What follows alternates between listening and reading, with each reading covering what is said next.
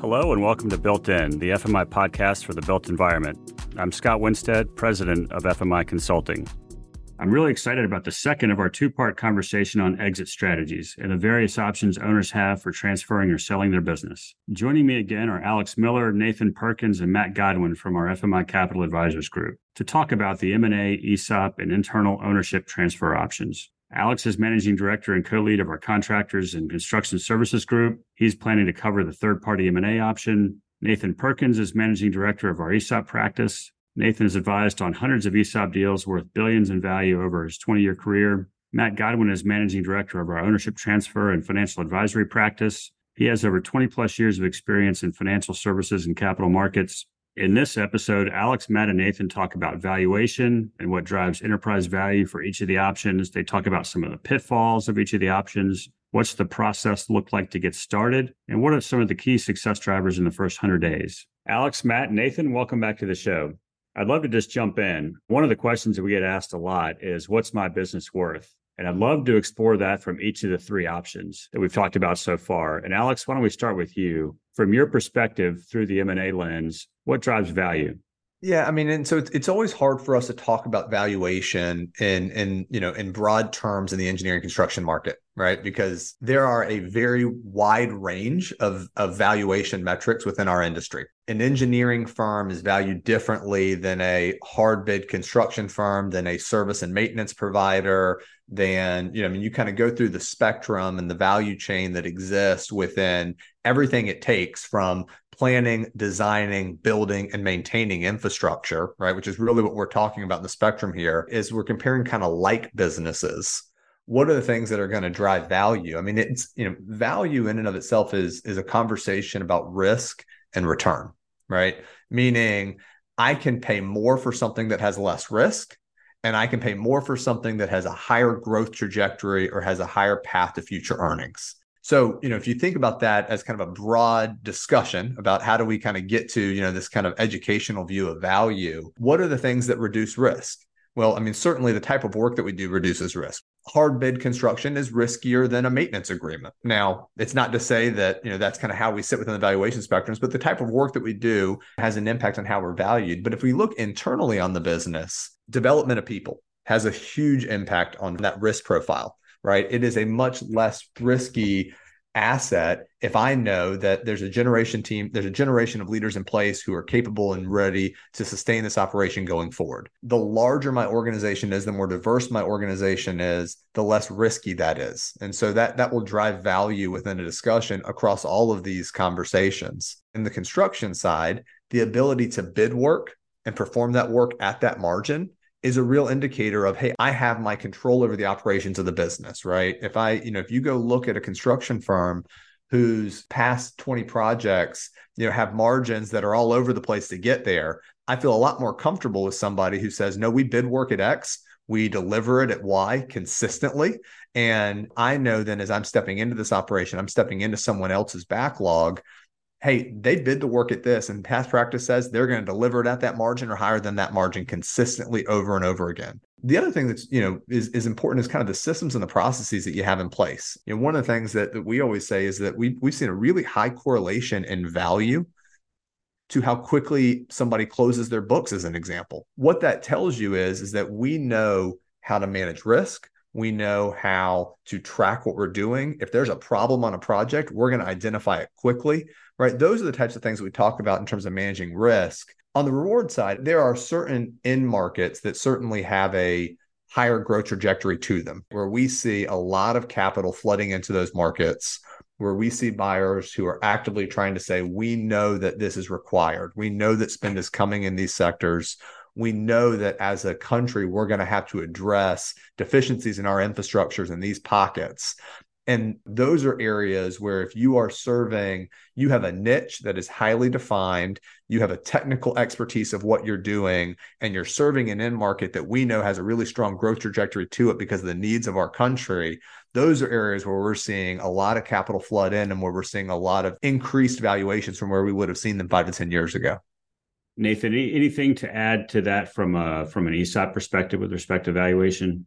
ESOP valuation is a little bit different in that I think it's a more scientific approach where we're looking at really three different ways to value a company and three different methodologies. So, number one, we're going to look at comparable public companies if we can find them. What are similar companies trading for in the public markets? And then we discount those for scale, right? So, if you're running a you know, hundred million dollar construction company, privately held company, you're not going to command the same valuation multiple as a big public company because you don't have the liquidity, you don't have the scale and probably don't have diversification in your customer base. So that's number one. I think we also look at representative transactions that have happened recently in the M&A markets, again, in your industry or as close as we can get.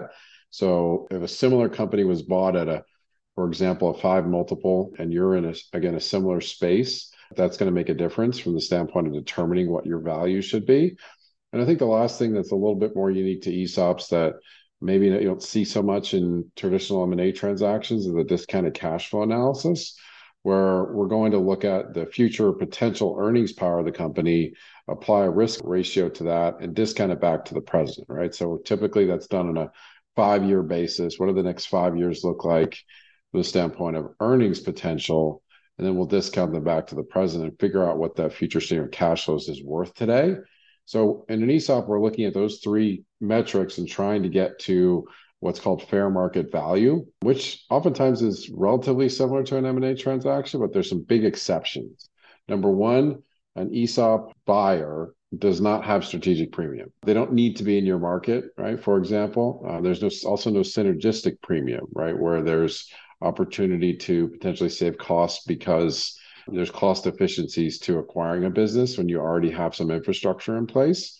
So we do often see values align, with the big exceptions being when there's synergistic premium or strategic premium, where a company is willing to pay significantly more for one of those two factors because they really need or want the business more so than an ESOP trustee might care from the standpoint of some of those key points in valuation. So I would say that's how ESOPs are a little bit different.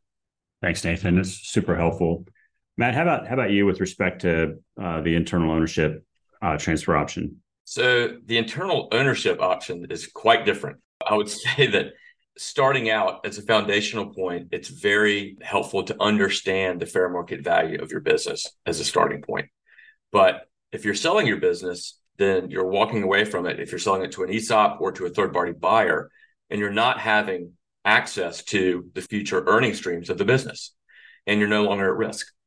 Now, from an internal standpoint, if you're going to sell your company in specific transactions over a period of time, A, your buyers typically don't have a lot of money because they're your, your employees. Unless you're paying them a tremendous amount, they're not going to come to the doorstep with a lot of money to buy your shares.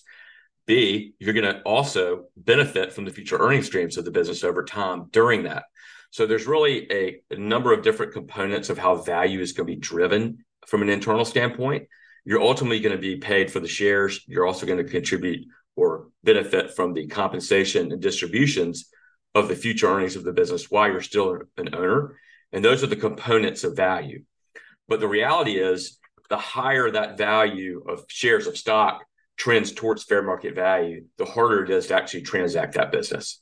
So the way I t- uh, we like to look at it is, you know, valuation is a balance from an internal standpoint of the value of the liquidity that you're trying to drive from an equity standpoint, how long you want the transition to take, and also how much growth capital does your business need. So looking at those in conjunction is very important. And one thing I would tell you is, you know, you will be using some level of profits of the profits of the business that you have to accelerate to your new shareholder group to make this happen. So, you know, having a reasonable valuation, sharing profits is going to kind of pull back into that valuation analysis. While you may be transacting at book value, when you look at total dollars, oftentimes we're going to exceed what we're going to do in, in other scenarios. Now, again, that that's exactly you right. Remain, you remain at risk for a period of time, right? Yeah. And and so you're continuing to partner. And so you know, I think when when Matt sits down and, and I've you know been with him when he sits down with clients, you know, one of the things that he's always telling them is value is the wrong question to ask, right? The right question to ask is what's the total dollar amounts we want to get out, what's your time perspective, and what's the needs of the business. And we can solve, you know, you put those three into a blender and you come out with a solution that makes sense. And it's not necessarily, well, I sold my business for X. It's I transitioned the ownership of my business over a period of time. And over that period of time, I pulled out X amount of dollars, but I also stood up a next generation who now takes on the risk of this mm-hmm. business. And I'm not sitting up at night worried about it anymore. I extracted my value and it's someone else's problem to think about now because I have the next stage of my life I'm going to. That's right. And a lot of times a business owner will look at that and say, well, I sell my company for book. It's worth a lot more. But the reality is, when you look at that transactable value over time, that's where you're going to see total proceeds that come close to what you're going to get from a fair market value standpoint. Now, going back on that, if you do sell your company, if you've got the right generation that, that's ready to step in, and you do sell it for, let's say, a seller note for a majority of the business, you can construct that closer to fair market value because you're selling those shares day one and you are basically being repaid and the uh, the new owners are taking the distributions of the business to repay that note. Yeah, I think you know when whenever we have these kind of internal ownership conversations, owners always look at us and, and the first question is, okay, I look at this, but what I really see is is that I'm buying myself out with my own money. Right. That's and I, I think, you know, Scott, when you had the conversation earlier, well, you know, what I always like to say is, you know, let's turn on your head. Well, you're always doing that. I mean, if, if you go sell your company to somebody else and they're paying you a purchase price, you're buying your stuff out with your own money also. It's just that's future money going forward right? Like you're giving up the earnings of the business that are yours in the future for that purchase price. You're giving that up to somebody else. And in esop you're doing the same thing. I mean in all of these transactions what we're talking about is how do we transfer risk? How do we monetize the the asset that we've created? At some point in time you're not getting those earnings anymore. If you wanted to have those earnings forever then you should own the business until you die. That's how you you know maximize the value of the business uh, assuming that it's profitable. But what we're solving for here is how do I get the value out so that I can transition cleanly in a business, you know, as we talk about the construction side of our market, that it's really hard to walk away from. Construction businesses they're a hamster wheel. You have to continue to bid work. You have to get work. If you're not bidding work, then you're not going to keep going. And the more you bid work and the more you get work and the more your backlog grows or sustains, the more you have to keep it going again. And so, what we're really trying to do in these internal deals is structure something where someone else feels that economic drive to step into your risk position and solve for you to step out of that risk position while also making sure that your liquidity makes sense for you for the value you created in the business. Nathan, would love to start with you with respect to the ESOP option and some of the pitfalls or the downsides that you typically see associated with this path. Yeah, so I think the interesting thing about ESOPs is once again we, t- we talked about the spectrum of options and where do ESOPs fit into the three categories we've been talking about of transaction options. So an ESOP again is about a three to five year time horizon to get fully uh, exited from the business from financial perspective. So that's probably your biggest pitfall is time, right? An ESOP is not a complete transfer of risk where an M&A transaction may be in most cases. So we typically talk about that three to five year exit where you get maybe half your money up front and the rest comes in the either in a sell note or a follow-on transaction. So you are transferring some risk, but you're not transferring all the risk. So that's probably the biggest one that we we we talk to people about is that time horizon to fully exit. And then stepping down from their complexity is another big one. When you start to involve taxes and tax strategy and the regulatory environment, ESOPs are not simple transactions. I don't think they're dramatically more complicated than an M&A transaction because you still have, in an M&A transaction, you still have lawyers and you have purchase agreements and you have indemnification and issues you have to, to you have to address. But I think kind of living with an ESOP is potentially a little bit more complicated from the standpoint of what you have to do to maintain the transaction and live with it for the next five to 10 years. It's a little bit more complexity. And then I would say, kind of dovetailing from the risk perspective, an ESOP is a leveraged buyout, right? So most companies that go into an ESOP have a very low level of operating leverage, whether it be they have some equipment debt or maybe they use their line of credit occasionally when they have a payroll need or a, a timing issue in accounts receivable. So that's a sea change for a lot of organizations to go from a relatively unlevered position to a relatively highly levered position, which can increase the risk of the business from the standpoint of what happens if there is an economic event or loss of a major customer or major financial or operational change in the business where if you're unlevered and you have a kind of a more robust balance sheet, it's easier to weather the storm versus having a high leverage profile. It, it, becomes a little bit more challenging to navigate a significant change in the operating environment. So that would be my, last point is the, the risk of, of adding leverage to the equation. Well, and, and just to kind of add to that a little bit, I'd, I'd love your perspective, Nathan, just on the repurchase liability element to that as well. So as I think Alex or or maybe you shared earlier, just that um, it works great as long as it's growing, right? Right, right. That's the key point. As long as it's growing. Uh, so repurchase obligation is an important issue because at some point we, we've talked about kind of the upsides of the benefit, and everybody gets stock, and you know everybody kind of wins. And the we, we we like to say the kind of the rising tide lifts all boats in an ESOP setting. But the big but is you can't sell your stock in a privately held company on the NASDAQ or the New York Stock Exchange. You can't push a button and just sell it, right? So the company has to make a market for that stock and ultimately repurchase it from the employees when they ultimately exit uh, due to a, a qualifying event, retirement, disability, things of that nature. So the company has to make good on that promise to buy back the stock and create a liquidity event for the individual employees as well.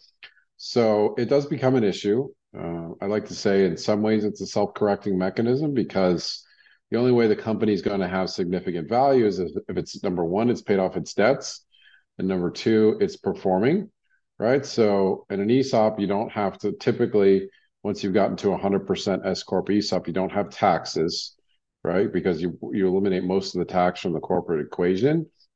And number two, you don't have a privately held company where the owner is taking large distributions of the excess capital in the business every year.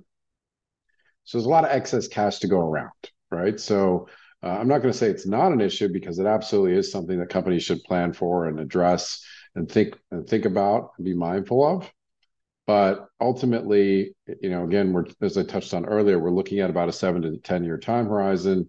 There's plenty of time to plan and to think about it and to include it in the strategy as to how to operate the business post ESOP so that we don't run into a problem at some point in the future that's unforeseen. And Matt, I know you and I have talked about this in the past. I'm curious as to your perspective on where you have a, a, business owner whose words and actions may not match one another, right? They say they're ready to take this step, but their actions may suggest otherwise. Love your perspective on that. It certainly happens, uh, and it happens more often than you think. Look, it's it's your legacy, it's the business you're tied to, it's it, you're emotionally tied to it. It's it's your baby in a lot of situations, and it's very hard to step away for anybody in any job in any role. So certainly, as a majority business owner, that can certainly happen. The way to get around those situations is it comes down to some very difficult conversations at times, and you know, ultimately it has to be addressed head on. In a best case scenario, you've got an owner that is has a consulting agreement or very defined roles in which they are operating and helping the business. So the more mm-hmm. clearly you define the roles between the next generation management and the outgoing management and what they're going to do specifically at different periods of time, I think could be a mitigating factor. Ultimately, if the business is going to work and the objective is, of the owner is to keep the legacy going and ensure business continuity, then they're eventually going to have to step away. It's just a matter of how forcefully that needs to happen. You know, one of our colleagues who's you know, on our leadership consulting team, Michael Mangum, always says if you don't have something that's pulling you away, then it's going to start feeling like you're getting pushed out. Right. I'm, I'm stealing Michael's phrase there, but you know what he always says is that you know when you go down this process as an owner you, you got to find something that makes you feel like you're getting pulled out of the business right you're pulling yourself into something different and if you don't have that just definitionally you're going to start feeling like that next generation is pushing you out even though you're the one that asked for it it's a weird dynamic there but it's a, it's a kind of a neat analogy to say you got to find that next thing that's giving you drive and passion and and is making you excited and and it can't just be the business because you're asking somebody else to have that same drive and passion in the business that you've had and you want them to have that right? That's how this will work. Yeah it's a great point. It goes back to that what is it that's going to fill your bucket? If this has been your life's work something's got to replace that. Uh, otherwise the emptiness sets in and that's what causes people typically to want to hang around till it's counterproductive at this point, I would love to talk about just what's the first 100 days look like and how do you set it up for success? You know, I, I think, Scott, I'm, I'm, honestly probably more interested to hear from Matt and Nathan what the first 100 days look like, right? I mean, as we kind of think about these these three different options, the thing that's different about an acquisition or an M&A as an option is, is that that first 100 days is there's a counterparty to it, right? There's there's an external buyer that's there. And so, you know, when we have a conversation in the future about, you know, what are M&A best practices and we kind of talk about from a buyer's perspective, that first 100 days is is really what is the buyer doing to make sure this is a successful acquisition for them. And there are things like integration and making sure that cultures are aligned, making sure we've got the right roles and responsibilities. I mean, there there are best practices for those first 100 days. But you know, since we're taking this podcast really from the perspective of a seller, right, a founder, an owner, a family member who's kind of going through that transaction, I'm interested from Matt and Nathan's perspective that first hundred days and their options because when you go through an ESOP or you go through the internal option, you, you hold your own destiny. Yeah. So to Alex's point, an ESOP is, is a little bit different than a traditional M&A transaction, but it's got a lot of similarities, right? So the closing of an ESOP is an event right? We talked about earlier how maybe you don't get all of your cash up front, but you maybe you get half of it, right? So there is a little bit of a celebration inflection point where now it's there's a sea change in the organization and a sea change for the owner. One of the things you talked about, Scott, is is is communication, right? So the first big thing we have to do is maybe take a week or two off, slow down a little bit, and recover but don't lose sight of the fact that there is a lot of work left to do. Don't take too much time off, right? So uh, oftentimes two weeks becomes a month, and then a month becomes six months, and next thing you know, you've got a pile of work to do, and you know, nobody wants to do it, right? So thinking about the communication plan, how you're going to announce the ESOP, how you're going to communicate the the strategy, and how you're going to address your employee population and deal with communication issues going forward, I think is probably the biggest job, along with again dealing with the new environment you know higher leverage potentially new relationship with new a new bank working through the mandatory things that you have to do in order to continue to operate with this new environment that you're going to be living in post transaction that's great. Thanks nathan. Matt how about with you? What about the internal ownership transfer option? So to me, day one is the day that you first communicate the plan to potential shareholders in the company when you're going out to them and saying, This is the plan. We would like for you to be owners in the business. Here's how this works. A lot of times, day one is your advisor, someone like an FMI saying, Here's the model, here's the financial model, here's how things are going to work. Here's what our plan is for the future over the next X number of years. So there's a significant education portion that comes with that because in an M&A transaction and in a ESOP, the resulting employees or shareholders don't have a choice. They're they're in that, and that that's what they're presented with. In an internal transition, ultimately, as a new shareholder, you're making a choice to purchase those shares, which means you need to understand the financial reality of the business. And a lot of times, people are in roles, whether they're PMs or senior PMs or chief operating officers, things of that nature, where they're not seeing the financials every day where they need to be involved in those financial discussions, view the financials, understand the business from that higher level, that higher, you know, enterprise level, as opposed to just the, the roles that they're in currently. So, and also understand the risk of the business. Look, if you're an owner of a construction business that's closely held, you have a risk component there. So, understanding what that means. I mean, it could be just the business risk. It could be just the financial risk of the valuation of the shares or the amount of money that you're putting into the business. But really, the big risk comes in where there's a bonding capability there. Am I going to have to be on a personal guarantee? Or is it just the balance sheet of the business is going to be holistically covering the bonding? So there's a significant educational time frame there that takes a month or two for people to get up to speed on the business, make a decision, and then you go through the transactional components of it, which would be in the first 100 days, you typically would exercise that first transaction of shares. And from there, you're building strategy. From there, you're building a cadence of operating meetings between the next gen and the select shareholders so that you've got a strategy vision, operating mentality, developing that ownership mentality over time to where you're building that for the future. So, very much on the educational side, and having people understand what they're buying into.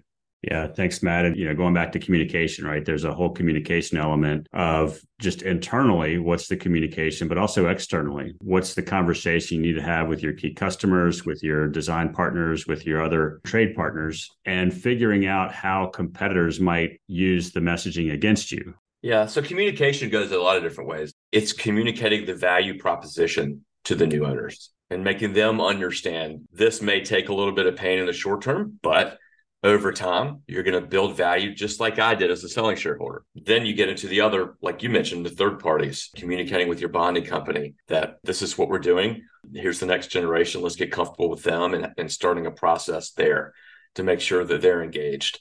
But just like you said, your others, your your key owners, your key clients, introducing them so that they can start to build relationships outside of just you as a selling owner is critical.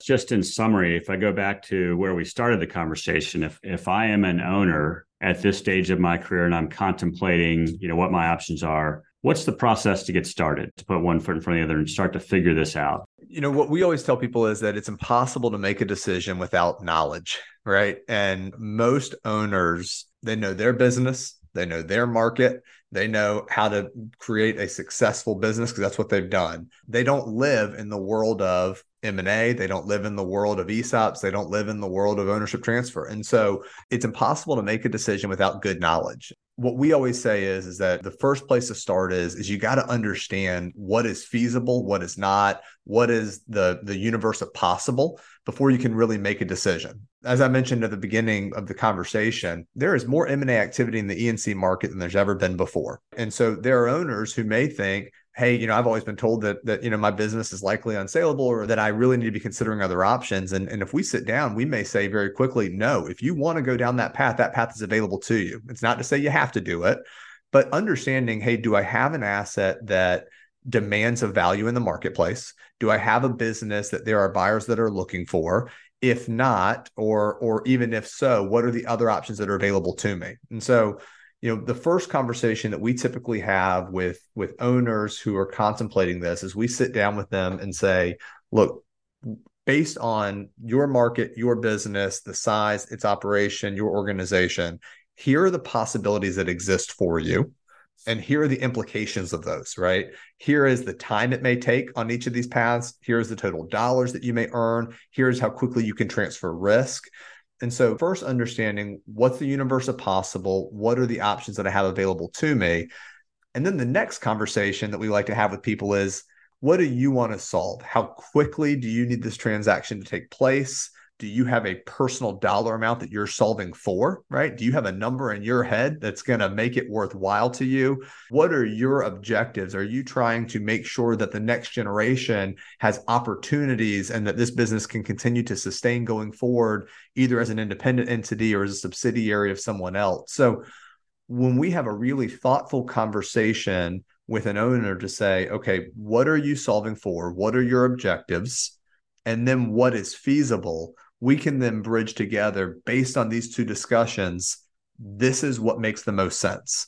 Information is power in, in, in any transaction, right? So being an informed seller is really important.